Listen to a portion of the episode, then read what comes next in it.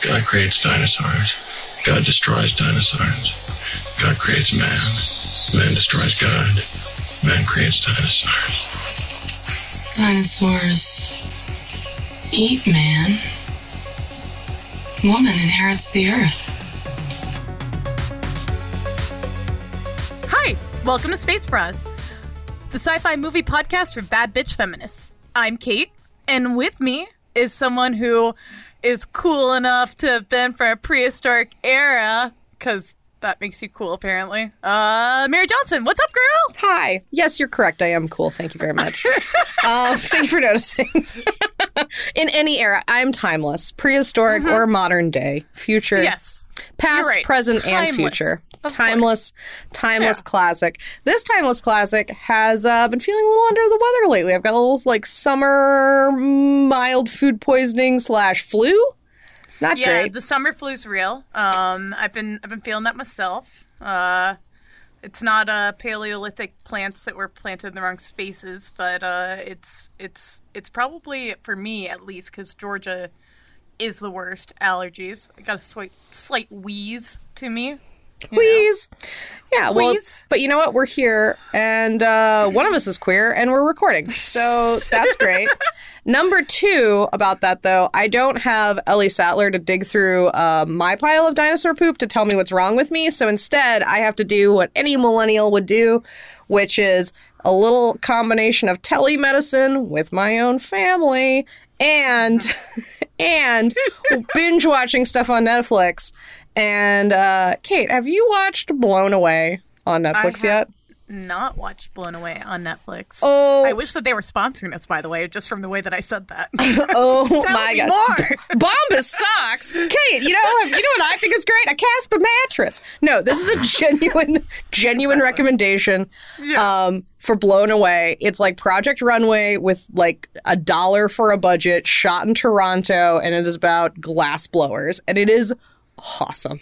It is so awesome. I cannot wait to watch that because literally, like OJ Project Runway, the best, glass blowing, the coolest, and uh Canada. What's not to like about Canada? Canada. What a great, Yeah. what a great, lovely place. What And a lovely place. I bring it up on our podcast specifically because it has. So I watch a lot of reality shows like this, and like it's kind of tapered off. I feel like they're kind of out of fashion right now, so that's kind of gone away. But like I watched like the Bravo like um like uh masterpiece or work of art show that they had. I watched Project Runway. I watched RuPaul's Drag Race. Like I like creation reality television of this type. Yeah, agreed. And I, for one, am tired of cool ladies coming on the show, stealing my heart, and then not getting their full due. Um, you know, in, ter- in terms of in terms Yeah, of prestige, off.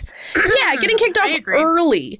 And Yeah. I'm just gonna spoiler alert tell you right now that a little lady named Deborah is going to steal your heart when you watch this show, and she gets her damn due. It's awesome, and she has sort of a um, it kind of creeps up and comes out organically over the course of the show, but her glass blowing is feminist. Like she does feminist artwork and expresses it through glass blowing and also just has this like irresistible vibe where she is like I'm here to do two things. Blow glass and hand white boys their asses. And it's so good. Yeah. It's so good. So Sign me the fuck up. Yeah. Yeah. I'm so into that. Also, we should post uh some pics of her feminist glass blowing uh to our Yes. social medias when this app drops because I absolutely Yeah. will. I do follow her Instagram, um, and she makes a lot of these meat chandeliers, which are unbelievable. Unbelievable. I I literally have to see meat chandeliers. Uh, are they also glass blown or yeah, are they they're glass. Meat? They're they're Okay. glass pieces of meat. That's amazing. That sounds incredible. So, Mary, uh, I'm so happy to be here with you, my bestie, to talk about Jurassic Park. Because I don't know My about bestie. you, but yeah, but uh, I freaking love dinosaurs. I've loved them since I was a kid, and in fact, I. It has been well established. It is Space Bros canon now that I am a baby about horror movies, but this movie never scared me because dinosaurs are extinct. That never seemed like that was a real threat to me. So, You're like you're like dinosaurs never scared to me because I'm a logical being. like it's just funny because like uh ghosts scary, like aliens scary, dinosaurs nope. Not Did you ever think that Jaws was going to come up through the toilet and bite your bottom? Because I definitely did. I mean, I think I thought that there was a shark underneath my bed. like, I'm right. not kidding. My dad, what? I have a memory of being a tiny child with my dad looking under my bed for the shark that I was sure was there. So, you know, like running and jumping bet- into it. But dinosaurs, nah, Nah. I don't know why. It was just like I've seen their bones. I know that they're gone. I've seen their bones. That's a very metal thing to say. You're like, I've seen its bones. I know it can't harm me. yeah, and I'm talking like when I was like four. You know, like running and jumping into the bed. Like, um, yeah. So Well, and it does help. I was a pretty metal kid. It does help. You know how like, so anytime I go see, so I have a uh, membership to uh, na- my our natural history museum. Everybody, calm down. I know I'm basically a millionaire, and they um, I do love your Natural History Museum in love our Natural Milwaukee. I have been there with you. It's lovely. so good. And part of our membership comes with um, every time, like, we can just see a free IMAX movie when we're there. Like, you know, and it's always like mm-hmm. the ocean, Mars, things like that. And when Yeah. there are dinosaur ones, I always get like super amped for them. And then I'm always a little disappointed because, right, like a dinosaur, I mean, it, it can only look ever so like it looks fake like they always do because we don't know what Yeah. they really were like you know like we, Right. we don't feel it's not like when you're looking at it on an enormous screen you want to be like blown away by the grandeur of the the you know cinematography Yeah. you're not As though you're watching like Planet Earth, but you can't watch Planet Earth Dinosaur Edition without it being bones. exactly Like- but Yeah. But there was a wonderful late summer, early fall that they did every week. There was a new, um, like science fiction movie that they played. So I saw 2001. I saw a bunch of good stuff, and one of the things I saw was Jurassic Park with a room like it with a lot with a lot of people around me. It was like packed. It was one of the better attended ones, and. There were kids in front of me that had never seen Jurassic Park before, Oh and my god, that, sounds really nice. it was really cool and that was like the coolest that's the coolest dinosaur those are the coolest dinosaurs i've ever seen on an imax screen no no doubt Yep. which i think uh, i think steven spielberg should give himself a little pat on the back i know humble the humble man that he is should give himself a kudo or two He never does that, but now, just now, Now. come on, come on, Yeah. Steve, give yourself a pat on the back because animatronic dinosaurs age real well. Like they look great. these at least do So they impressive. look great private Uh, so I feel like everyone has seen this movie, but uh, I'm still going to give you a little bit of plot overview because that's just what we do here. hey those And children in is- front of me in the imax have never seen it so you know. Exactly. Oh my god, if you haven't seen Jurassic Park, do yourself a favor and watch it, but also just listen to our podcast. So, an eccentric, wealthy white dude, because of course he is, who's old, invites a bunch of expert scientists to visit a new park where they brought dinosaurs back to life uh, because that's something that humans should try and do. And they want to get initial buy in before the park opens from these experts. Of course, as in all things involving the colonization of the natural world by man, humans get a bit more than they bargained for by way of uh, some uncontrollable carnivorous beasts that are way too big for us. it's true but you know what Jurassic Park. So we're going to talk about uh, Jurassic Park and feminism because this is a podcast where we do that kind of thing. Our I'd whole like to deal. almost take like a moment and just say I listened to. There are a million Jurassic Park podcasts out there, guys. Y'all know are what? out of your f- minds. Like, I couldn't find a single fucking one though about feminism in Jurassic Park. So sure couldn't. you're fucking also, welcome, guys. also, how much? I mean, like, I know that we're about to launch into a podcast about Jurassic Park, so I recognize the irony of what I'm about to say. But, like, whoa! Like, I can't imagine. To me, the only podcast that I was aware of that did something like this, where it's like we talk about one movie and one movie alone, is uh, like the world's worst idea where they watch terrible movies every week for a year and talk about like that experience, which is clearly like the jackass of podcastery. Like, right? That's one of the mm-hmm. more Yeah. that's a, that's a stunt, you know. But like, Stunt podcast. and I know it's a fantastic movie, and I know that there are more than one movie, but like, geez, Louise, how much is there to say? Yeah, because there are definitely Jurassic Park like like the whole podcast is Jurassic Park and Yeah. it's kind of fucking wild. Uh it's some wild shit all got going on there. Uh and then I listened to one podcast about Jurassic Park because I was like, "Oh, I wonder what they say about feminism." And they're like, "Some people watch this movie and they consider it feminist, but I think it's a pretty unreliable read." And here's what I have to say to you, dear sirs who are not listening to my podcast at all.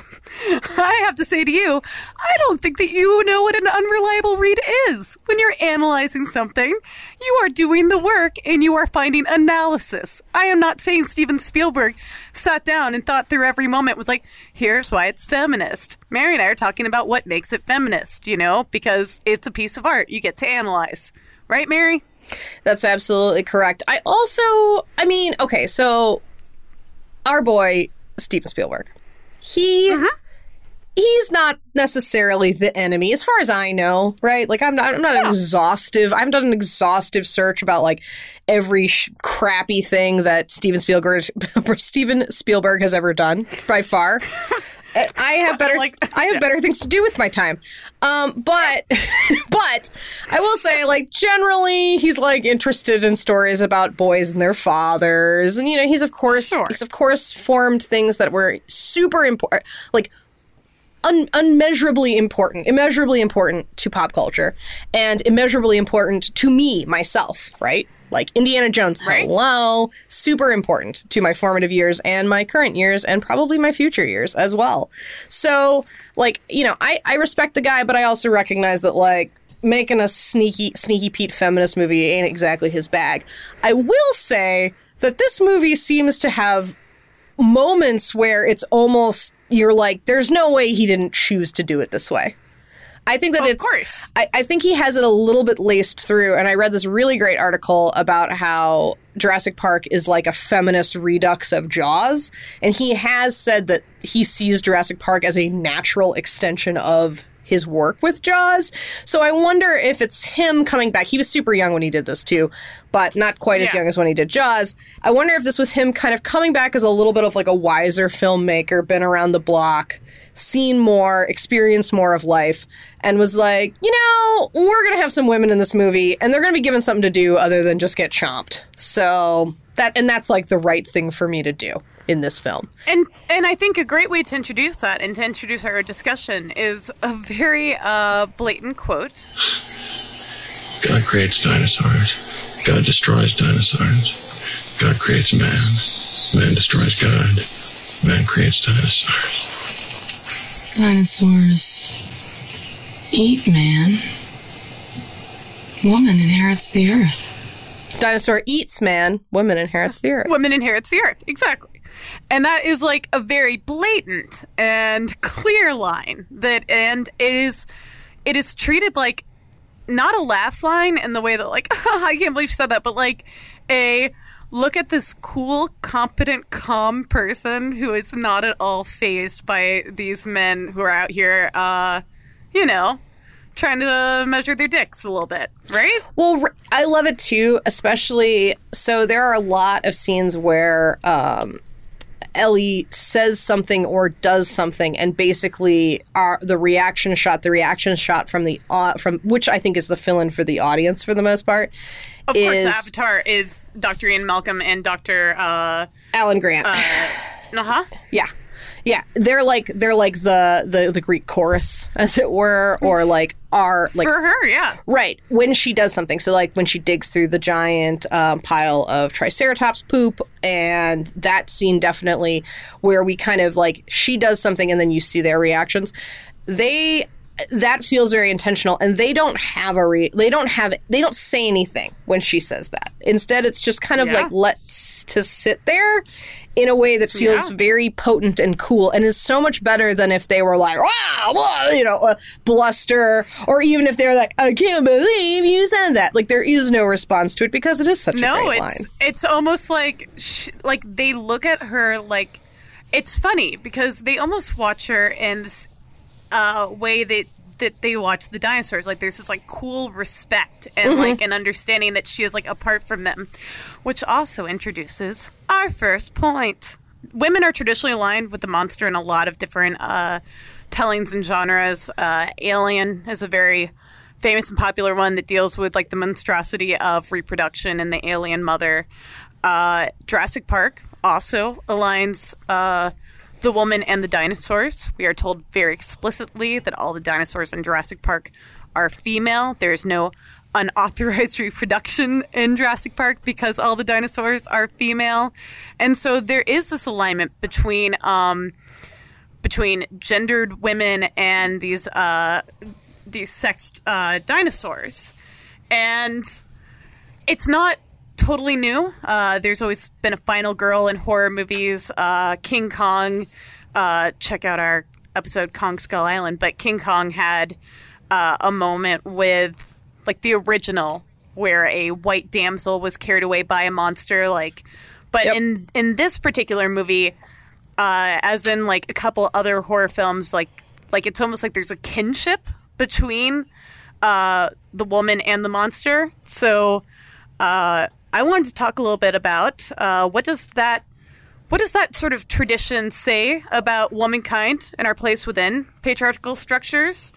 Uh, how does um, how does this film with like female dinosaurs and male scientists uh, specifically uh, take on the patriarchy? And right before we get started, I wanted to pull one quote from uh, an article uh, by Lisa DeTora called uh, Life Finds Way Monstrous Maternities and the Quantum Gaze, where she talks about how the most frightening aspect of the consuming maternal monsters and that inhabit these films resides in their ability to be several things at once, to shift physical attributes and positions until they are fi- until they're fixed in a gaze.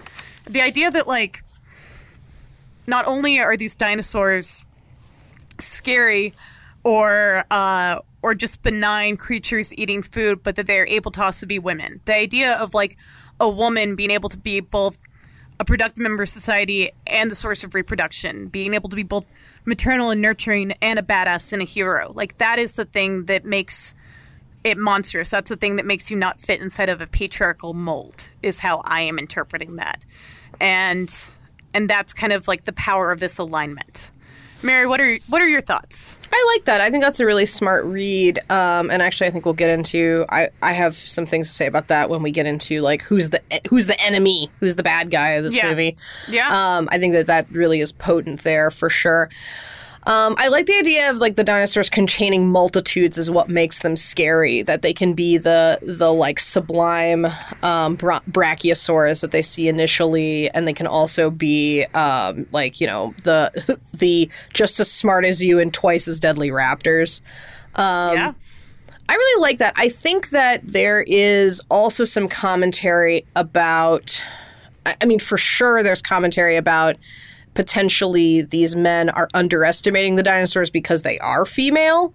Like that. That is Yeah. like a that. That's a say. I mean, like, and you can even think about that in terms of. um like zoos or uh, with like uh, livestock where you have like kind of this like sense of like like think about cows like you have like a docile field full of like lady cows with, and their calves just grazing and then you have like the really mad red bull that has to be by himself you know and Yeah. so because you don't have that concept then everything should be allowed to just kind of like graze loosely all the time um, but of course, these are dinosaurs, so we're watching the raptors just like rip through cow harnesses like nobody's business. Um, Yeah. So it's it's impossible to to pretend that, even though it seems all the characters in the lab, like BD Wong's lab, have that mentality themselves. and potentially that is some some of the stress as the viewer that like while while you're watching this incredibly dangerous animal which by the way all these people have watched kill another human being at the like the top of the movie right yeah, Um, at the top of the movie, everyone who's involved in this park, not like our visiting scientists, but everyone else, watches a raptor tear someone apart. Yeah It's actually a fascinating moment to have like a, a, a star in a film call out, "Shoot her! Shoot her!" Because like again, we're starting off very gendered with like this like this mo- like a monstrous female to be put down. I'm sorry, continue. yeah although like let's be real absolutely correct like he should have they, they should have shot her Oh, of course they should have Yes, shot her. they shouldn't have made her, Maybe they should but- not have like created her. You know, like whatever. Well, and also you get a sense like um, I think early on you see some sort of alignment there. Like um, like Alan definitely thinks the fact that they have raptors is a bad idea, no matter what. Like Yeah. the minute he finds that out, he's like, y- "Y'all are dumb." Which he did not have Yeah, that like- reaction to a T Rex or anything else that they have. You know. But it He was- also brings up an interesting point. Like, why do they need a T Rex even or a raptor? Like, why not just like a bunch of vegetarian dinosaurs? People would still be fascinated, except for like, It would be good. Um, I have I have some theories around that. I mean, like it's I think the same reason Hubris? that. Well, I think it's uh, even more like I guess generously speaking. Are you going to pay to go to a zoo just to see monkeys? No, you want to see lions. You want to see stuff that like there is like a thrill element. of course, there's a thrill to seeing like killers and predators. I understand Yes, that. I- and we we believe ourselves to be the apex predator on this planet, right? And and honestly, with global warming, I think we're correct. Like we will kill way, way, way more things um, than any done it. any single species will will ever have posed um, a threat Uh-huh. to any other. Um, so I- yeah, so like it's great, hooray, we won? Question mark. But I think that we we like to test that, right? Like we always want Yeah. we always want to get. Um, so as I revealed in the Shallows episode, uh, I follow a couple of different um, shark Instagram accounts. And there's this kind of fascination with you can't have like big sharks in captivity for too long because they just die. Like that's not they can't they get depressed, they stop eating, and they die. Um, but there are lots of like little choices where it'll be like, oh, we captured this great white shark, and now you can see it at like this aquarium for like a week. And people want to go Yeah. see, and like uh, so there's there's like a, there's a little bit of like circusry and um and performance I think that is that drives that like well we can't just have we can't just have me like you know plant eaters. We gotta have a T Rex it's classic. It's classic. Yeah, no, of course, it's it's thrilling. it's thrilling, to see something that wild, that dangerous, that uh, should not exist, or we are told cannot exist in our time. You know, Right. I get it. Same reason why you'd want to see a dragon. Exactly. Yeah, exactly. I'm, s- I'm sorry.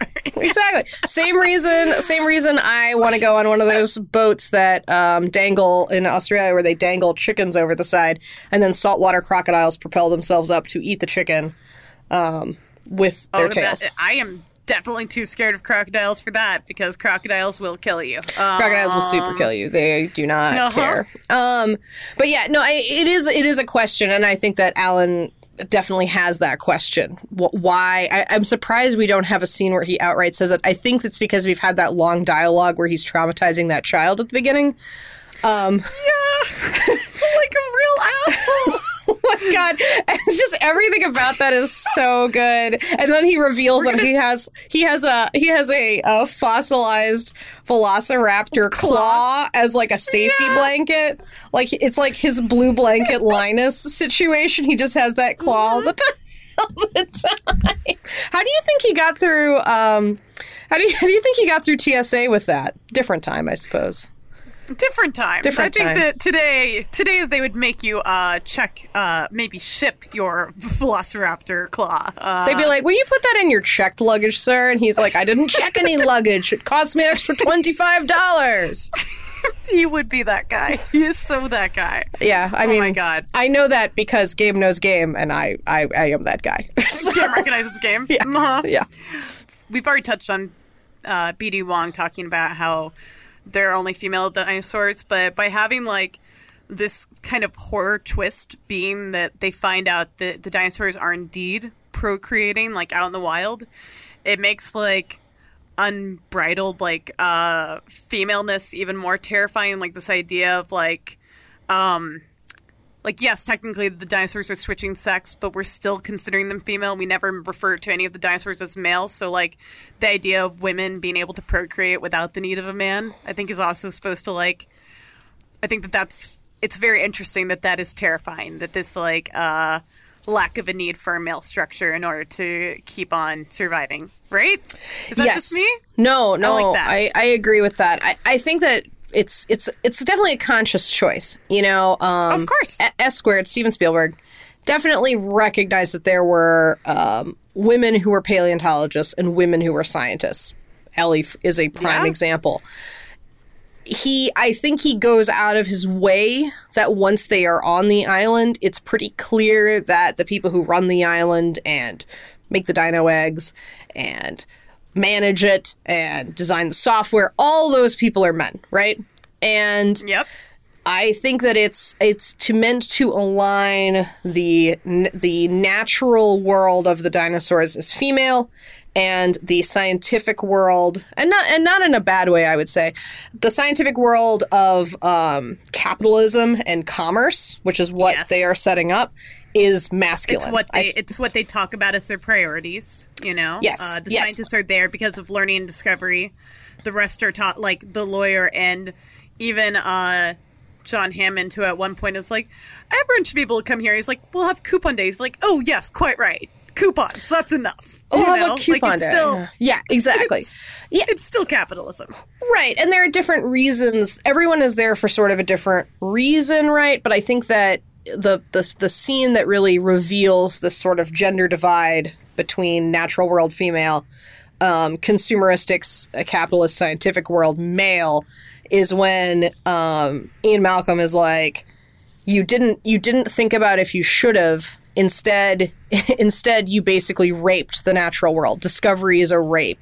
And that i think really clearly like divorces those two and draws those those gender lines really strongly like he's saying he's saying like yeah your scientists do kind of care about this but they're standing on the shoulders of giants like they did not they're they're not doing this because of science alone they're doing it to make money they're doing it Yeah. because they can. They're doing it for like um, definitely.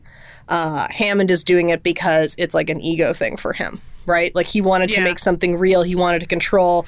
The little flea circus wasn't enough. He needed to build a really big, big flea circus full of dinosaurs. Yeah, no, and he even says like no expense spared. And there's this great moment where uh, Dr. Ian Malcolm, God bless Jeff Goldblum, being you know just babely, uh, is talking. Gee, the lack of humility before nature that's being displayed here um, staggers me. The genetic power is the most awesome force the planet's ever seen, but you wield it like a, a kid that's found his dad's gun. It's hardly appropriate to start hurling generalizations. I- I- If I may, um, I'll tell you the problem with the scientific power that you're that you're using here. Uh, it didn't require any discipline to attain it. You know, you read what others had done, and you and you took the next step. You didn't earn the knowledge for yourselves, so you don't take any responsibility for it.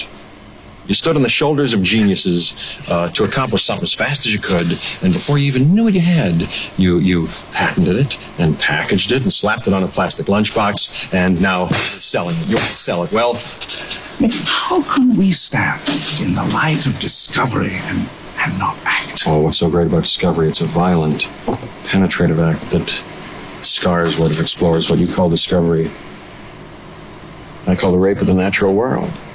You didn't make any of this, these discoveries. You took the work of other people, so you have no responsibility for it. Like you're Yep. not, your work wasn't on the line. You just stood on the shoulders of better men.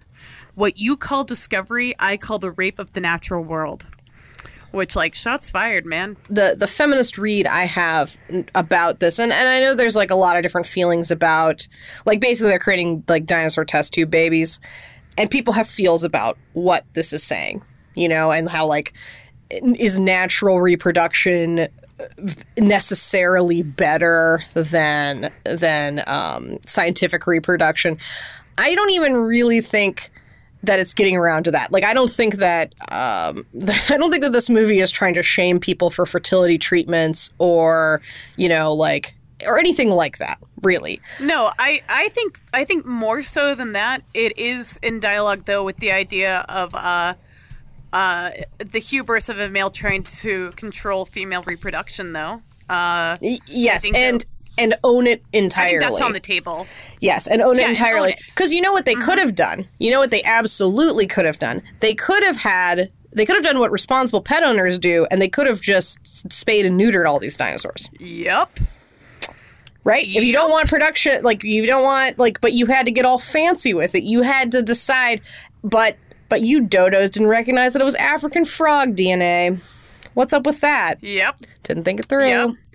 Fools, man, fools. Well, so let's let's talk a little bit about the key protagonists. Uh, you know, we've we've been mentioning them, but uh, we've got Laura Dern, Dr. Ellie Sattler, who is incredibly competent and cool and collected and never like doesn't have to strip down. You know, like gets to wear like her reasonable safari clothing the whole time, which is shouldn't be something I'm happy about, but I am because that doesn't. Yeah, always I mean- right? Yeah. Yeah. Although typically they don't make Laura Dern strip down. She's like she's like one of those like cool she's like too cool. You know what I mean? Yeah, totally. But you know, I'm still happy about it. Oh, yeah. Uh, even though she's like might be like just as an actress like the exception. You know, it's nice that like it, just like she gets to be cool and competent and collective, and we don't like. She's not yes, we do see her scream at one point when she gets like attacked by a dinosaur, but like not unreasonably and not enough so that like she loses her head and is unable to survive. Yeah, she's not unreasonable. Like She's kind of also the last main character who we know has like a good sense of. So, like, I think early on in the film, you can separate people into people who have their heads in the clouds about how dangerous this is, and people who have it ab- who absolutely are like on track and like can see can Yeah, see the story arc. Yeah, can see the story arc playing out that does exactly play out, and those people are basically like. Malcolm, Grant, and Sattler, right? And then Uh-huh. and then to a to a quickening degree, the children, like while they're out there Yeah. as well. Yeah, because the children are are are faced with this reality, so they're not even given a chance to like know it beforehand. Like they're like you know the, the eyes of innocence, but like that is exposed to the realities of what happens when you try to control, create and control a world that like you shouldn't have been fucking with to begin with. Right, right, right. And I think that she is the last of all those people to get freaked out by a dinosaur. Like everybody, everybody, she's the very last. She's like the very last. So I, I her scream queen moment, I don't think is a scream queen, moment. Like it's a genuine no, it's reaction. amazing. It's a genuine reaction, and it's like so well earned. And it's when she's in a terribly dangerous situation, but gets out totally fine. Like she gets like a little cut in the leg. You know what I mean? But like, Yeah. she survives being like trapped uh, in a like. So this is also it's a hero moment. Uh, we have uh, all the power goes out. Um, Laura Dern, unfortunately, Dr. Ellie Sattler gets separated from the group uh, before everything goes to shit uh, because she gets preoccupied by a big pile of dinosaur shit. I like that. I'm sorry. I had to do it. I had to do it. Well, and she chooses to separate herself. I actually Uh, Yeah. liked that. I didn't feel like it was like bustling away with the with the little lady, right? Like she chooses No, no, no. She's path. yeah. Yeah, she's like, "Oh, you all keep on going. This guy has a jeep. I'd like to stay here and figure out why this dinosaur's sick, especially if it's been sick a couple times. You know, like I'm a paleobotanist.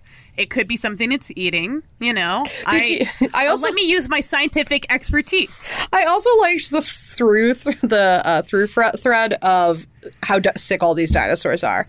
Like when they meet Yeah. that when they meet that Brachiosaurus and it sneezes all over them. I'm like, is this like when you go to a pet store and you're looking at the puppies and they all have cloudy eyes and you're like, oh no, these are puppy Well, mill they even- puppies. Are they puppy Yeah. dinosaurs? Is that what's happening? They kind of are. Well, and it's it's incredible because uh, it's in that first early scene, like the first time that they're eating lunch, where she says, you know, some of these plants in here are poisonous. You have them here because they look good, but they are like deadly to the creatures around it, you know? I know. And so like yeah, they've cre- not only not only did they create like this world where like there are dinosaurs that they can't control, they also like put a bunch of like deadly plants in with their dinosaurs. Like they're kind of morons, is really what we're finding. Like they should have hired a botanist. They didn't do the work.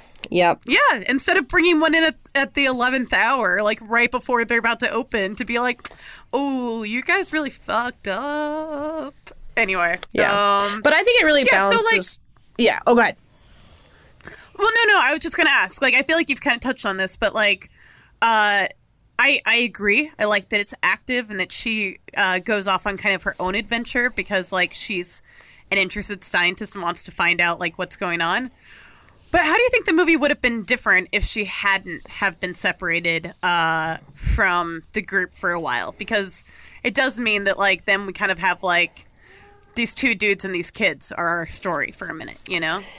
Yeah, I mean, definitely if she is not if she is not preoccupied having her own storyline, then Alan Grant does not get to like meet his manifest uh, Spielbergian destiny and realize that he wants to be a dad, right? Because like all of this story basically is about people knocking around a, a, a like a big place full of things that were created not naturally and they're really not supposed to be here and a man coming to terms with the fact that maybe he would like to create life with his own body Yeah. Like i think Yep. I, I think that that's like a that's a, a pretty standard read of of his at least Of course. of at least his story arc right and so if Sure, she's sure, sure, sure. if she's there he there's less pressure on him to perform uh, maternally towards the kids and Yeah. i think the story is less good for that both in terms of like spielbergian stories about um, fathers and their kids and also in terms of the feminist angle like if she is just there taking care of the kids and like pulling timmy off an electric fence i i it's fine i would rather see uh, grant do it than sattler though I agree. I like having her uh, separated and having her own stories and being able to be like, I'm gonna go and save everyone. Like we sent off this guy Samuel L. Jackson to go and restore the power. He didn't. I'm gonna go alone into this room. And John Hammond is like, It ought to be me really going. Why? Well, I'm, uh, and you're, um, uh, Look, Come on, let's go. we can discuss sexism and survival situations when I get back. You just take me through this step by step. I'm on channel two. I love that. I just love that she gets her chance. Like she's not a superhero; she's a scientist. Um, but she's gonna go in there and she's gonna fix shit. You know. I didn't So- even remember that line being in the movie, to be honest with you. And then when it happened, Mm-hmm. it was funny because I felt like I was watching it with fresh eyes, you know, because I was like, oh, Yeah, that- you know, yeah. because like it's it's very natural and it fits with her character. I think it was just like it to me, it does not have the play that uh, man, uh, dinosaurs eat man, women inherit the earth. That's like that's the feminist. Well, like, that is the feminist line. line yeah, but this- it is nice that like no, no, it's super. she. it's super nice that It's it's it's it's super nice it's there. I didn't expect him to go there with her though. When he's like, it really Yeah. should be me that went. I thought he was gonna say because this is my fault. like that's what I thought he was gonna say. And then when he didn't, I was like, ugh. And then she had like a perfect response, and I was like, you got this, girl. I'm not worried about you. You you go. You do this thing. Yeah, it is all his fault though, and he doesn't get punished in the end, which I'm fine with know. it. Like, do I want those? I'm fine with an old man not dying, but I'm you know, I'm fine. I'm also fine with an Attenborough not dying. I'm like that's that's Yeah, that's fair. okay. And and like, do those kids really need to not like lose a grandparent to a dinosaur? No, no. no, they don't. Yeah, I'm. That's The sweet right. baby, That's fine. those sweet baby angels who are who are television kids who don't annoy me, which is wild. Movies, movie kids that I don't find irritating, even though they're supposed to be irritating. That's really a tricky balance to make. It really is, and and I do like those kids, and I like that. Uh, I like that the little girl's a computer hacker, and you know, life is good. I Lex. I also love that she's Lex, not Lexi. yeah, yeah, yeah, for sure. It's a it's a much cooler name. Uh, also, kind of like you know, androgynous and feels like it takes like real action and choice.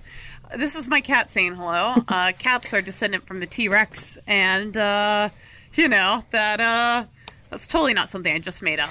Um, Well, Kate, actually, cats hunt the things that are descended from a T Rex. So, oh, aka birds. uh, AKA you're right. birds. Birds. Yep. So, I think we all know who's So- the who's the apex predator now. Um, the only other thing I wanted to say about Ellie Sattler is that I read, I did read like a feminist article that talked about how like by being a paleobotanist, she's like, that makes her like less active and more into plants, and she's more into nurturing like creatures like the dinosaurs and blah blah blah, as though like that was like a weakness. And I'd like to say. I really like that women can be whatever they want. That Ellie Sattler can be a badass scientist and can be kind of nurturing. I think that's great. I think women should be able to be both. I'm into it. Yeah, I mean, like I do. I appreciate. I I had some like a thought about that too when I was like rewatching it. I really paid attention. I'm like, oh yeah, because I kind of remember that she knew stuff about plants. I didn't remember that she was a paleobotanist specifically, but Yeah. um. I think, and like, and ultimately, I was like ready for that. I was like, oh man, are they going to lessen it? And the only scene that I can think of that does sort of make it seem like her interests are lesser than his is that first scene, which is glorious in and of itself. So it's like I kind of, I, I even loathe to criticize it in this way. But when they first see the dinosaurs and they're driving, and she's like got this leaf in her hands, and uh, Grant notices the dinosaurs in the in like in like um like coming over the hill, and he like grabs Yeah. at her head, does like look, and like twists her head around, and then she's like what, like blows her mind, you know. But Yeah. um, eh, like you could, I think you could you could argue that that makes it seem like she has like less important stuff because she has discovered in this leaf the equivalent of a, a dinosaur cresting a hill for botanists, right? She's like, this has been Yeah. extinct for, for so long. Like, what is this? Um, but at the same time, like, I think because you have the scenes where she uses her botany to like care for the dinosaurs, and she, I think it's just sort of like she needs her own. I, I like that she doesn't do exactly what um, Grant does, because if you do that, then you have like a forced comparison between the two who's the better one. So it creates a divide there, which doesn't, because you don't need that competition, truly. And it doesn't invite that competition. Also, then you have three different scientists with three different interests, right? Like Malcolm is a, a chaostician, which is ridiculous, but he's a mathematician, right? And deals with probability and chaos theory. She is a she is a plant person and um she's a paleo plant like botanist and um Alan Grant um like as a paleobiologist, right? So like I think it's kind of nice that you have sort of this cohesive holistic view on this world. Um and it balances out nicely. I don't think that there is like I, and that's basically I think it was a wise choice is what I'm saying even if there is the potential for reading her role as less important. Yeah, and all I'm saying is I, I agree with all that, and also like I just ref- I refuse I reject the binary that that she's less important. You know, like I think that it's Yeah. good to have a variety of skill sets. You know, and Yeah, and also like, should we shouldn't we reject the idea that um that animals are more important than plants? Are exactly we past that? no, that's and that's ecologically and that's what I'm speaking. saying. Like like I think that that argument is reductive in and of itself because it makes assumptions about like what should be more important and that nurturing is unimportant and like the bottom line is she gets to be all of them and that's why like I don't think that argument uh really works for me. I don't think that uh yeah, I reject that. I also loved that, and this is kind of what I was talking about at the top, where you have like these little moments where you're like, Steven Spielberg, you chose to put this in here. I think you might be ch- making a choice to feminism against all odds, which is great. It's great. is that they are not so i read a bunch of articles that are like the best thing about ellie is that everyone is blind to her gender they just treat her totally as if she's just like one of the dudes like just another scientist and i somewhat agree with that like i think that the narrative treats her that way like the things that she tries to do she is successful at to the same degree that the men are successful like she is capable to the same degree but the Agreed. characters in the story definitely treat her differently because she is a woman, and she definitely calls them out for it. And that is way better because that is stuff that actual women experience. Exactly, and it, it so it almost ends up being like kind of like our conversation about Captain Marvel. The idea that in Captain Marvel you get to take on the actual sexism that exists instead of pretending like it's not real. Like it's real. So getting to see her Yeah. cool-handed evenness being like, we'll discuss sexism in survival situations when I get back is so much more powerful to me than pretending like she lives in a world in which nobody would be sexist because that doesn't happen. I'd like it to. I really would, but it doesn't happen. It definitely didn't happen in like 97, you know? Yeah. Ellie Sattler is not going to help actual lady paleontologists or lady any other profession that they so choose by pretending like her gender has not changed how people think about her in her field. Exactly. Exactly. It just she just doesn't. So but so it's a good it's a good choice to make it that way. And I don't think it's like over the top. Yeah. in either like in either direction really like she's not although i i also reject the idea that it's like harmful to see two capable women because i'm like dudes have you seen like any action movie ever? Like are we talking about ma- man's overinflated self-esteem because like uh because uh rambo can take down helicopters with a handgun? Yeah. no we're not. So like shut Yeah. up. And second of all and second but like there definitely i think is is some harm um pretending that sexism doesn't exist at all Agreed. and or and or making it really clear that the woman always needs a man's help obviously that's like that's just out misogynistic right Yeah. so she's she's important for those reasons. And, and then there it just in like subtle ways. It's mostly asides. It's mostly like when she does stuff, Ian turns to Alan and has a, like a smart ass thing to say about it, kind of right Yeah. about her capabilities and her abilities. Like there's always Yeah. something. Her like tenacious or something. Yeah. But the bottom line is, like, it doesn't come across as a lack of respect. It's kind of like a, no, no, no. Everyone treats her with respect for sure. yeah. Again, it's it's almost like observing uh, a different species uh, in the way that there's like like a bewilderment mixed with like being impressed. You know, um, Absolutely. the way you would look at a dinosaur. Like many thriller, horror, big animal movie, for a majority of the film, there's one group separated from another and in need of rescue or survival. Uh, in this particular film, it is Alan Grant and the kids get separated. Um, Ian Malcolm separated from them and injured, so like I'm not really gonna count him as a part of that. He pretty much Uh, he pretty much gets stuck with uh, with Ellie's crew and Smolders for the rest of the film. After that, Yeah. his main job is Exactly. is to lay shirtlessly, breathing heavily, and smoldering. Exactly. Exactly. Precisely. Um how how is how's the survival narrative handled in the absence of like of Ellie Sattler or Ian Malcolm? Is it empowering? What did you think of it? I think by separating them out, definitely you give Ellie a chance to act more independently from and, and, and it's not only just And because actively. and actively yes and it's also it, and it's mostly because you've dispatched with and kept busy in a different storyline the only other character who can match her in terms of bravery brains actionability Yeah. right like who is who is alan so by like Yeah, separating she and alan are therefore like kind of looked at as equals yes by separating their skills. Absolutely. So by separating her from them, like I don't I don't think that the story necessarily would make it so that Alan would do all the same things that Ellie did and instead of her, I think they probably would have split the tasks up. But like Yeah. but by doing that, it makes her the de facto hero for for ground control as opposed to with Alan she would have some she would she would have some competition. yeah, she'd be sharing the heroics. They Um, Yeah. both get to be heroes. They get to be shared protagonists instead of um co like they get to be the heroes of their own stories. Yeah, and I think it's important too that uh, to comment that uh, her heroics are definitely more substantial and obvious. Like she saves them all, pretty much. She Yeah. or, or she does she does like half of the heavy lifting, and then Lex comes in and finishes the job. But Yep.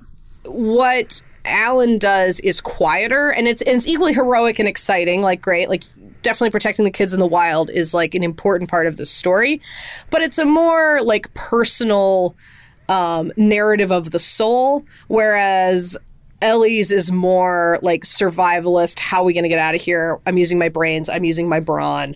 I'm going to I'm going to figure this out. So hers is less cerebral. It's less about her developing as a character and more about she's a plot driver, you know? Yeah. no, exactly. She's a plot driver, and he ends up doing something that uh, we would normally ascribe to a female character, which is like half of his role of helping these kids survive is comforting them, like making them less scared, giving them hope, you know? Um, and taking the time it takes to like move kids through like uh, a an unknown world. And I think, you know, you could argue that potentially he's given like the better storyline, quote unquote, or the juicier storyline. I think that she, that the movie also handles that nicely. Where at the beginning, like after uh, Grant has tortured that kid at the dig site, who's there for reasons that are not clear at all. Yeah, why is that kid even there? Also, like, why, is this kid such a punk? Yeah. Also, Why I'll is be, this kid a punk, and why are you terrorizing him? I'll be like, also, like, that fashion department did that kid real dirty. That kid looks dumb y. And I'm like, that kid is probably Yeah. really cute. He's like a, he's like a little a child cute actor. face. Yeah, like, why are you making that kid look like such a garbage truck? Don't do that. Anyway. Anyway. I think that's Um, fair. justice for that kid is what I'm saying. Uh, so, um, so then, like, w- once that happens, they're walking away, and basically they're discussing like the existential dread of creating life with like their own lives, like their biological reproduction, right? And Ellie's like, "I'm cool with it. Like one day, yeah, I think I could like handle that. I'm at that point." And Alan is basically just like, "Yucky. I know, can't, won't do it. Gross." so his story arc so she's already like accepted that she is willing to be maternal he has not so he Right. has to go on that hero's journey whereas her journey can be more about survival and um an exposition about why this is a bad idea right she's not Yeah. completely divorced She can deal with the high stakes instead of like the Yeah. quiet like intimacy. Yeah. And she's even given like a, a nice emotional beat, I think, where you have that scene where she's eating ice cream with uh, Hammond um, in the cafeteria, and and he's like talking about the flea circus, and basically she's just like, "Bro, this isn't science. This isn't. This isn't." Like all of this stuff stopped. It's clear that her priorities are correct, and she like schools him on that. It's like all Yeah. of all of the concern with whether or not this can be a park drop away once like the people in our lives that we love leave us. So she's given an emotional beat there as well where you see that Yeah. she's a woman of science but like she is she is ruled appropriately by feeling as well. It's not Yeah. she's not cold and clinical in any sense of the word.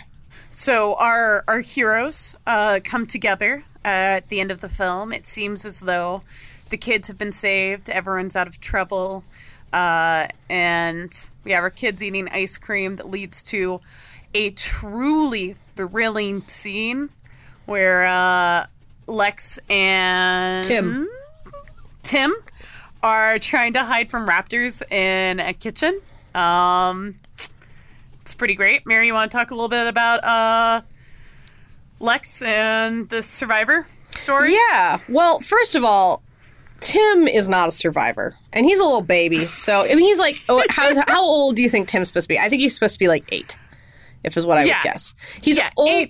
Because he's old enough to have like he's precocious. He's read like books, like he's read the book that Alan Grant wrote. You know, He he can um, read hard books by himself, and and he, it's part of it that he's Yes. precocious, but he's also like he's not like a little like child genius either. Like it's a precocious child No. that's pretty realistic.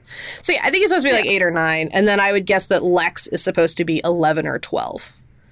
yeah, Uh, but she I looks agree with that. right like those are kind of that that's kind of like how the age breakdown is but like tim Yeah. is garbage at everything survival which is really funny because he's just schooling his sister the entire time on like what dinosaurs are but like lex can climb down an electric fence in a timely manner lex lex lex can climb trees like you know lex Lex can Just get off of the fucking ladder. Um, Lex yeah. can Lex can bang a ladle uh, on a on a stainless steel table and befuddle raptors. Like she does Uh-huh. all this stuff, and basically she just drags Tim bodily along behind her, which I think is like a really cool.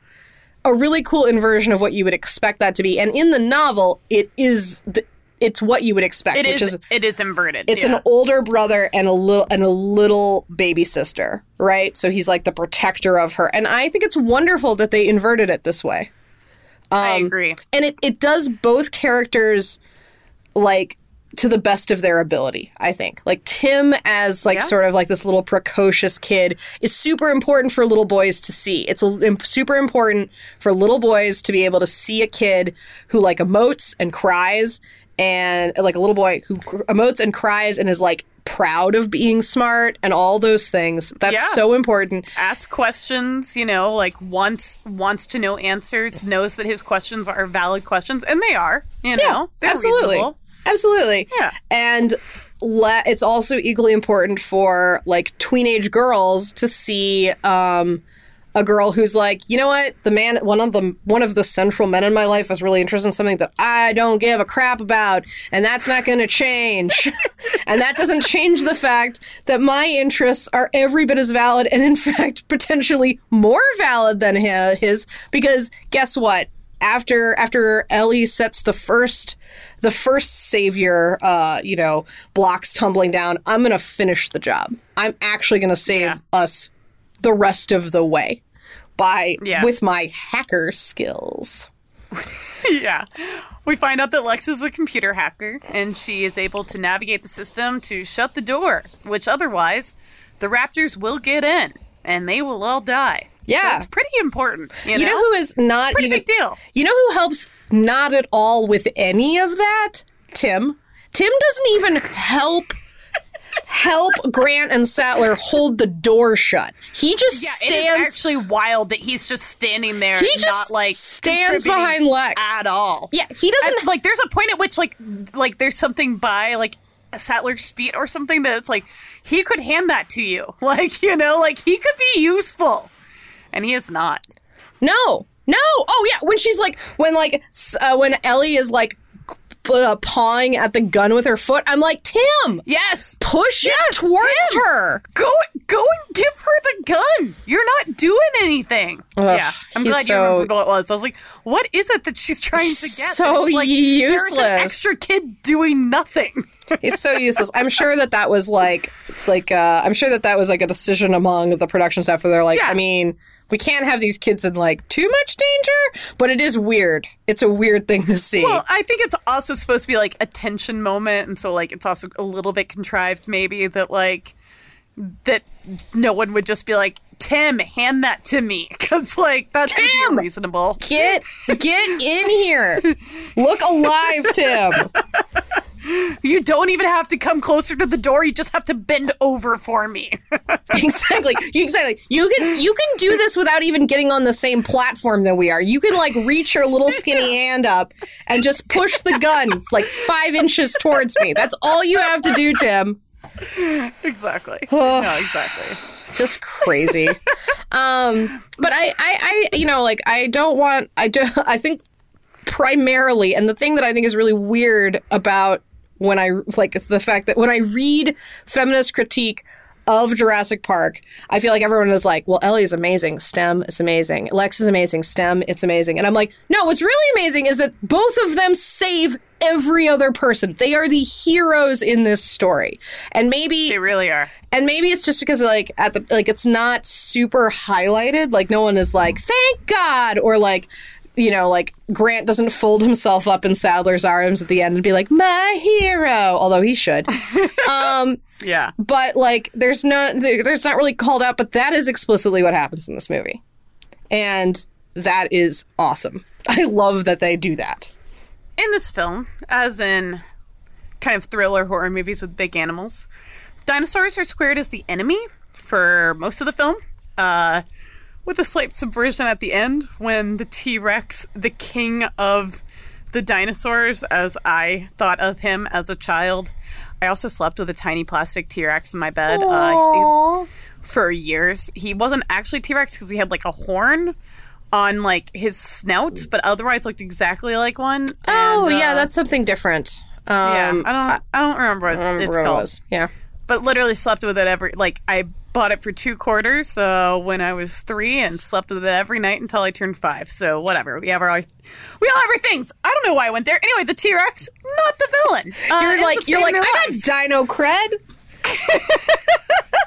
dynamite. Um, so are the dinosaurs the enemy?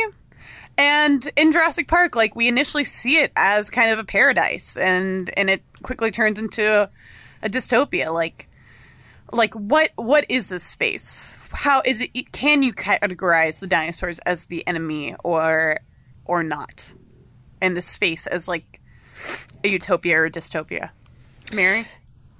Yes. So I don't think the dinosaurs are the enemy. And I, I even think that there's like work that is done to make I mean like obviously they're the threat, right?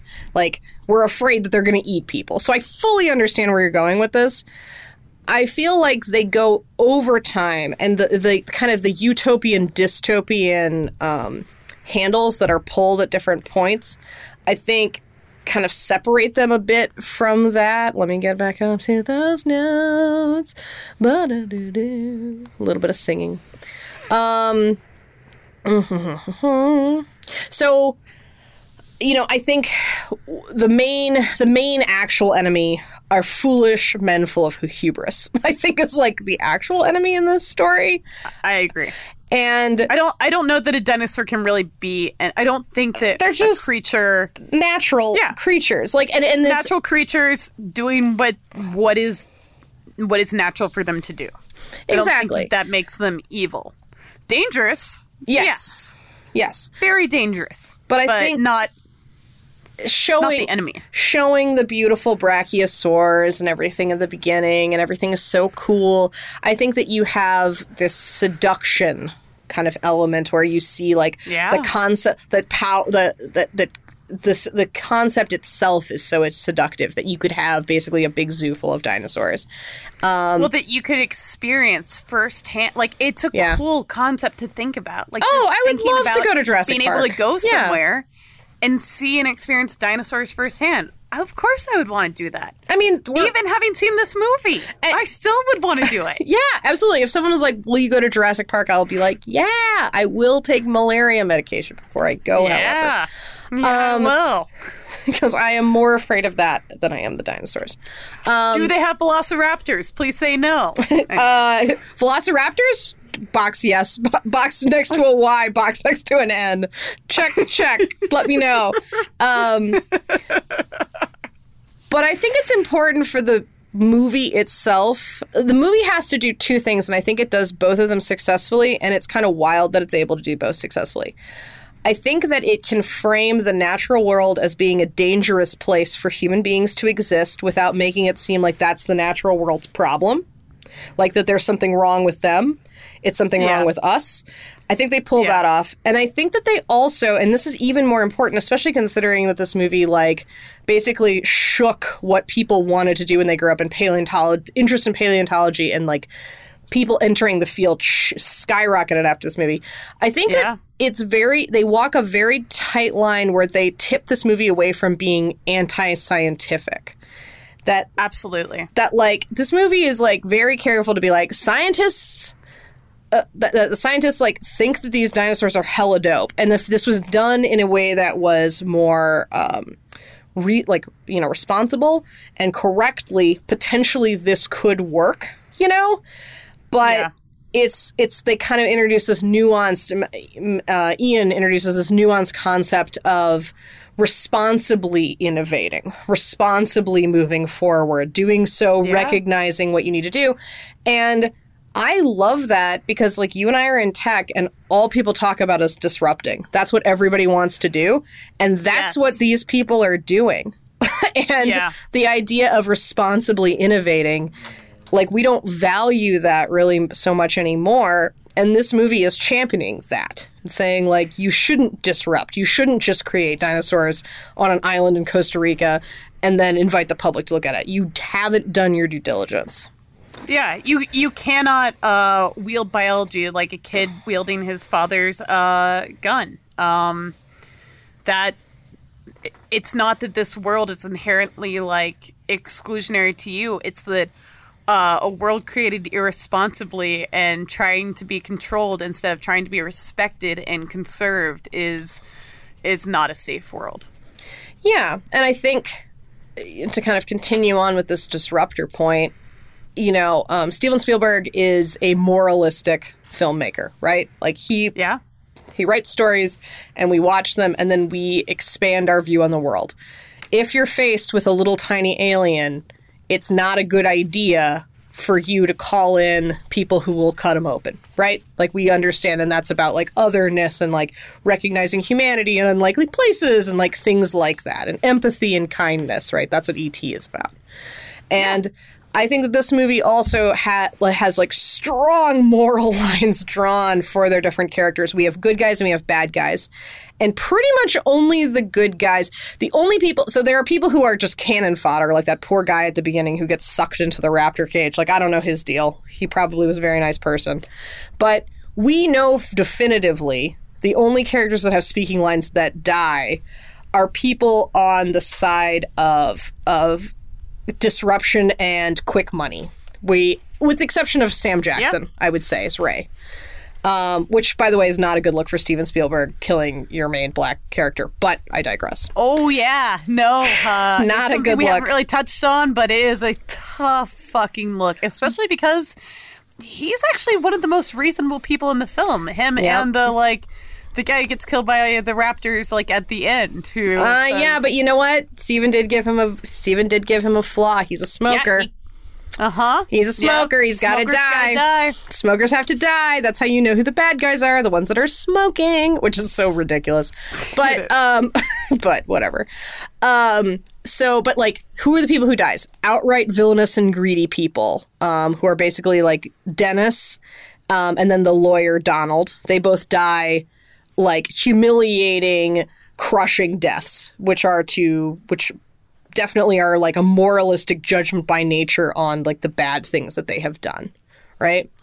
And then you also have pe- like the only other person who dies really is the people who are are is Muldoon, who's foolish enough to think that he could control the dinosaurs with his strength, right?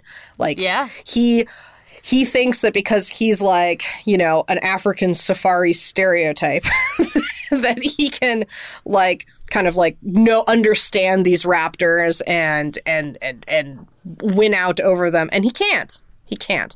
So he is a foolish character who tried to control nature and just can't. So he also has to die right? But they save they save all the dinosaurs they save all the scientists right they save the brains the brains get saved and they save the old foolish man because there's no fool like an old fool Yeah. he's allowed to live yeah. also, he was not greedy about it, right? Like he has an ego, but he's the one who was like, "No, everyone should afford to be able to come here. We're not going to charge ten grand a day, like the lawyer suggested." well, and, and he also realizes his hubris. Like Yes, at the end, he repents. when uh, Dr. Alan Grant is like, uh, upon further examination, I've decided not to uh, endorse your park. He's like, me either. So you know, If I were him, I would have said, "You've been hanging out with Ian too long, haven't you?" It's like a real smart assy thing to s- say to him. You're like, "Oh, we're getting cute now, I guess, huh?" Yeah, no, for sure. I'm, I'm, yeah, I'm glad how many people do survive. Um, I'm also okay with the lawyer dying. You know, I mean, he dies on a toilet. That's just that's just comedy gold. It really is. It really is just like kind of a magical moment. You know, Yeah, and for the time period, it's just so good. Like everything about it is just is just perfection. Um, yeah. I mean, you know Totally. he's gonna die when he's like talking to the um, like the person who are excavating the uh, the dig site looking for the mosquitoes, and he's like stumbling all over those rocks and stuff. You're like, dude, this is not your world. You're Yeah, yeah, yeah, yeah. you're too much of the city. You're not going to make it out here. So at the so I think that the end of uh, Jurassic Park, I have made fun of it. I love when other media is like, there's a great the the Rick and Morty about being inside, um, being inside that man's body that like Rick is experimenting yes, on. Yes, yes. And then- what is the name of that? Like Anatomy Park. Anatomy And Park. it's like, oh, hepatitis C's just a good guy or Yeah. whatever. Do we have a relationship with hepatitis C? like that is such an amazing lamp shading of the end of this movie, and I've Yeah. always thought that the end of this movie is kind of dumb in that way. Like I'm like, what the heck? Like or just like or like silly. It momentarily dis like um caused me to have disbelief. And the rest of it is Yeah. like flawless. Like I pretty much believe all of it. But I'll be honest with you, after I thought about like kind of this like who is the enemy when you posed this to me, I kind of feel like the ending actually makes a lot of sense now. Like it's not Yeah. that the T-Rex you know, it's not that the T Rex are like American, like brute force, right? The representation of that is necessarily saving the humans. It's just resetting the dynamic because I think this whole movie, like the humans are the bad guys, like like us interfering with na- nature's way is the main enemy. Yeah. And by the T Rex coming in and basically being like, pick on a lizard your own size. Like, Yeah. you and me, you and me, Raptor, we're actually the ones that are supposed to fight with each other. You're not Yeah. supposed to hunt humans. They're not of your time. I think it's like resetting that narrative. And, I agree. And makes a lot of sense. So I'm actually like, I, how old is this movie? When did this movie come out? I was four. 1997. Uh, yeah. Right, I was four when it came out. I saw it in theaters. It was great. Um, I like it's taken me, you know, most like oh, definitely, definitely most of my life to come to terms with this ending. But I think I finally get it from this podcast. Well, I'm glad. I'm glad that this Yeah. podcast was able to to do that for you.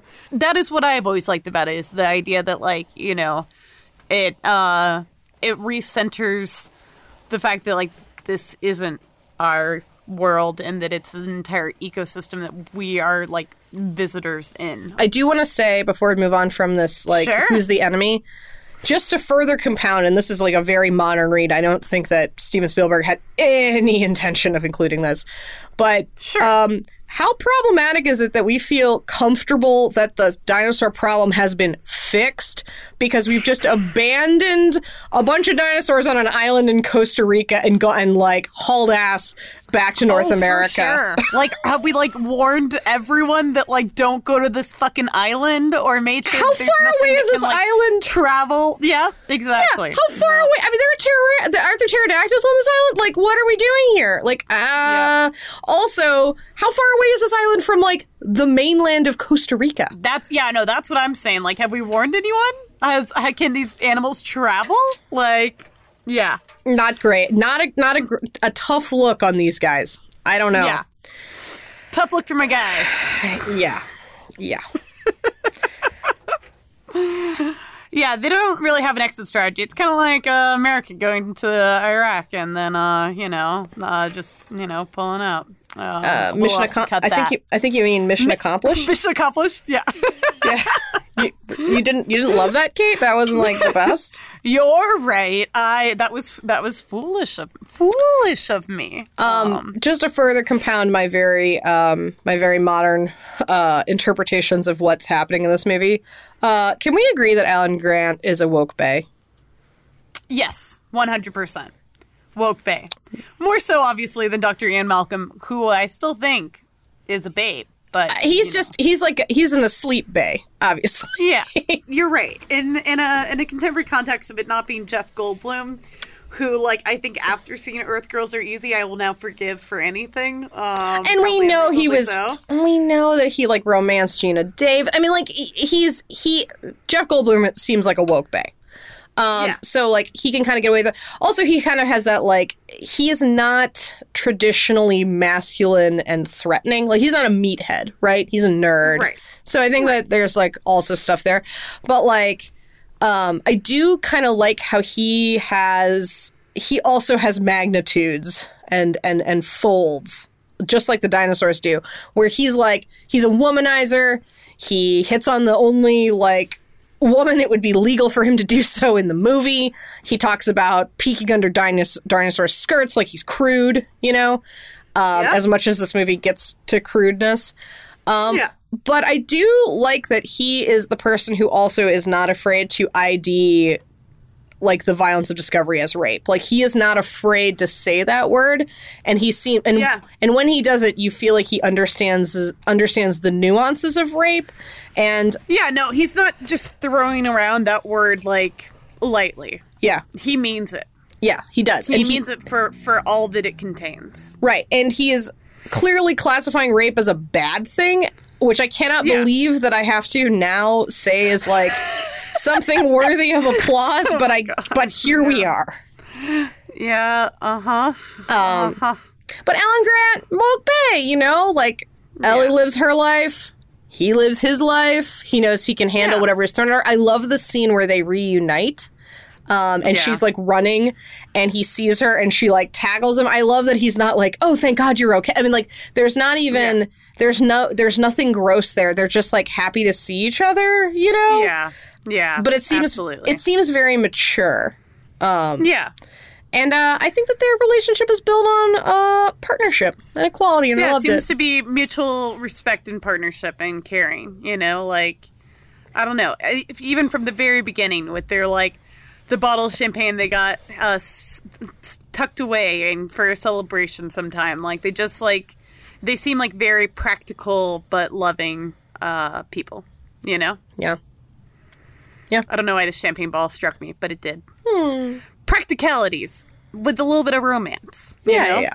I mean, I think I think that definitely, definitely, me in my formative years um, thought that Alan Grant was a total babe, and now that I know that he was kind of cut from the same cloth as Indiana Jones, which I think I sensed as a kid, even though they're Yeah. very different characters, I was like, Right. I was like, But I it's like, like, the same kind of Spielbergian like archetype. yeah, yeah, yeah, yeah. He's drawn from the same well, for sure. Yeah. I think I'm like, I like a man who has a doctorate but can wear a leather jacket. Oh man, that's the thing. I want to be a woman with a doctorate who wears a leather jacket. Right now, it's just gonna be a master's though, so whatever. I Who wanna can be afford a doctorate Jones. these days? Oh, it's too fucking much money. it's too much money, and no one's gonna pay me money. for it. No, thank you. No. No. No, thank you.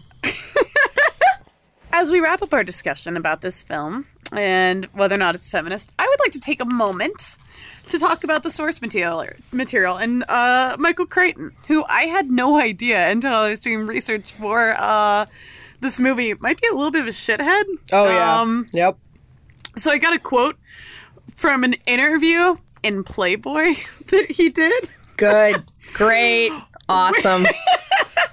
where he says they're victims of feminism. A lot of children are victims of an era when women declared their independence from men, saying they no longer needed them. A woman without a man is like a fish without a bicycle. Heard. And women could do it by themselves. Well, the idea dovetailed really nicely for a lot of young men who didn't want to be needed in the first place. They didn't want to be committed to a family just because they got a girl pregnant, for instance. But the kids who were left behind were victims of the fashion. There are many children raised without father, and they have suffered. Now, I got a lot of problems with that. First off, um, just because someone got pregnant doesn't mean that you should marry them. I don't think anyone's a victim of feminism. I don't think feminism victimizes people. I like that and- he he also decided that that was like that was the thing he was going to focus on. But he's like he's Right. like, "Oh, this is great. Now young men can have irresponsible sex all they want, and now they don't even have to get married." yeah, and also, um, Also, them abandoning their children is a product of feminism? Question mark. Feminism is the reason why men have abandoned their children. And finally, I'd like to say, in terms of children being raised without fathers, as a lesbian who, if I were to have a child, would be raising it with another mother. You know, sometimes I think that uh, that would be okay. All I'm saying is there are all sorts of different kinds of homes, Michael Crichton, and get your fucking face out of uh, our goddamn business. But really, victims of feminism are uh, the children suffering from the fact that there's some deadbeat dads out there. Anyway, fuck that guy. So it's surprising that from this guy, we're able to get this lovely feminist film, which I do believe we have argued is in fact very feminist. Yeah. Also, um, I'd like to point out that there are lots of different ways to have a family, and um, some of the people who appro- who benefited strongly from that sense, no doubt, was Michael Crichton himself, who was married five times. And had Mary coming in with the facts. yeah, five times, and has a blended family because with the middle wife he had a daughter, and then with his last wife he died while she was pregnant. So, you know, I think I think that he benefited pretty pretty mightily from the sense that not all families have to look alike. So, yeah. Yeah. Well, you know, it's uh, you know, uh, again, what a what a great interview for Playboy. Reputable uh rag and a reputable man. Anyway. Hey, remember how remember that time when we talked about Hugh Hefner and realized that like in real life if someone like you would call him an invalid, you know, just someone who oh, goes around yeah. in in their pajamas like all the time. You're like, "Oh, oh that oh that means an invalid." I believe ill. I believe that yeah, exactly. Exactly. Like like he's like, oh, it's that aviator man. He's always wandering around in his pajamas. Yeah. I'm gonna pretend actually that Michael Crichton is exactly exactly like that. Um because also, it also like Hugh Hefner is an invalid. funny. Yeah, he is also an invalid, which is terrible because he, he he did he did die of like you know he died a little bit before his time. Um, All right, all right, all right. You know, like you know, but uh obviously, here's here's a tepid take from Space Bros. Hey, we're not uh, wishing murder on anyone or an early death. Uh, we are anti uh, people dying before their time. Tepid takes. Tepid takes. It's sad that Michael Crichton, with all of his money and power, could not live past the age of 66. Tepid take. Oh, yeah, exactly. so, Mary, do you agree? This movie feminist? Yes, I do. I'm just, I'm mostly just like, oh my God. Oh, well, thanks for joining us, team. I am grateful that uh, Steven Spielberg and uh, the team who created this film was able to take uh, a story from source material written by someone who was not feminist and create A real uh, Crankosaurus Rex, I think we can all agree. Uh, a, a work of art that um that that has stood the test of time and continues to be feminist in a in a current uh light, which is great. I agree. This movie's aged surprisingly well. Oh my God, this movie is aged like. I think this movie might be better than when it came out. Um, Probably. To be honest with you, I think it's only getting, it's like fine wine, getting better with time. Um, I think it's like unbelievably important, and this is that we have action movies that focus on women saving the day. And I have not seen, I can't think of um, an action film offhand where two women explicitly save the day as much as this movie. Just like off the top of my head, even in modern times. Yeah. In modern times, we would make a bigger deal out of it. It would be highlighted more, potentially. Yeah. But the spotlight would, might be more on it than it is in this film because they don't talk explicitly about it. no, no. But that's kind of what makes it quietly powerful. yeah, I think that that makes it kind of cool. I don't know. Yeah. Um, And, uh, you know, I think it's equally important to have uh, stories about men discovering their maternal side. And I am going to keep saying the maternal side as opposed to the paternal side because I think he does mother those kids out there. Uh, I agree. No, I don't. That's the thing. Other people want to call it paternalistic and whatever, but I, I think that he spends time uh, nurturing. yeah, nurturing children. is a nice not like gender neutral not term. not not the not the toxic masculine idea of like we have to be tough or whatever. Like it is genuine, like caring and. No, it's okay. No, you I can won't- call to this animal. Like, I won't. You know, like I won't tell anyone you threw up. It's okay. yeah, it's fine. This is all. This is all us. Yeah. yeah. it's lovely. Oh, that part, that really scene lovely. really like tug- as a puke as a kid who was like the f- the family. I was the puker in my family. That really, I was like, oh, that's that's a man who gets it. Um, I I love that I just learned that about you for the first time. you Oh, learn yeah. something new every day about your friends, guys. there you go. All that's good. And I just want to end with dinosaur eats man, woman inherits the earth. Indeed. Cheers to that. Cheers to that. Well, that was lovely. What a what a treat. so a treat good. to- get to talk to you about all that. Jurassic Park. The in best. Jurassic Park, scary in the dark. I sure hope I won't be eaten. Why, hi, Thomas. Look who's look. Kate, look, Look look at our studio. Look who came look, into pe- our virtual People say I'm the only. I'm not the only Johnston Sib who can sing spontaneously.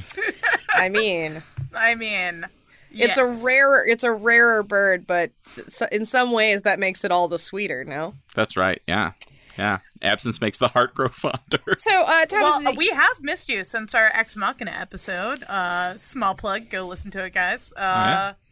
But uh, you're coming on with us next time, right? That's right. I'll be back next time to talk about George Miller's high octane feminist masterpiece, Mad Max Fury Road. Woohoo! Witness me. Witness me. witness witness me as I as I come through the gates of Podcastia.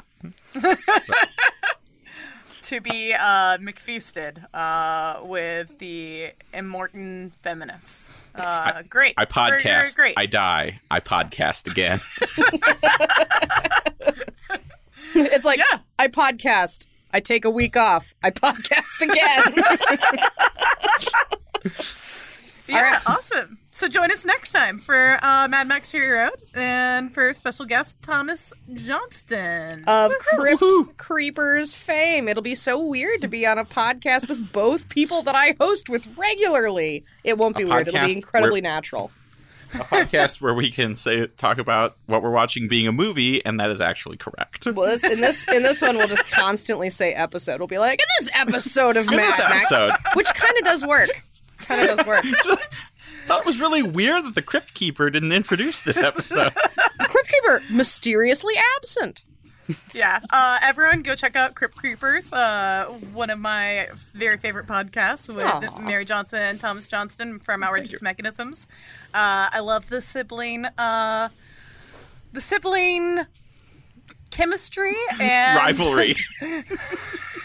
okay, and rivalry, and uh, your ability to talk about like just really fascinating things while talking about uh, Crypt Creepers, uh, Tales from the Crypt, which is not you know necessarily considered high art, but somehow I get to hear about uh, the ego and the id. Um, it's awesome. Fine art finds a way. Fine art finds a way.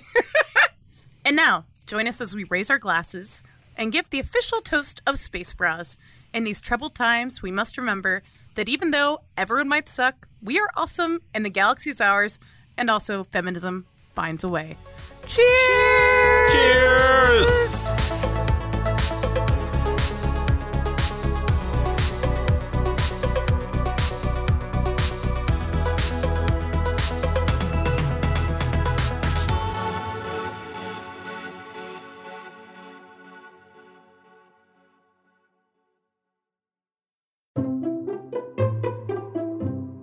Outrageous?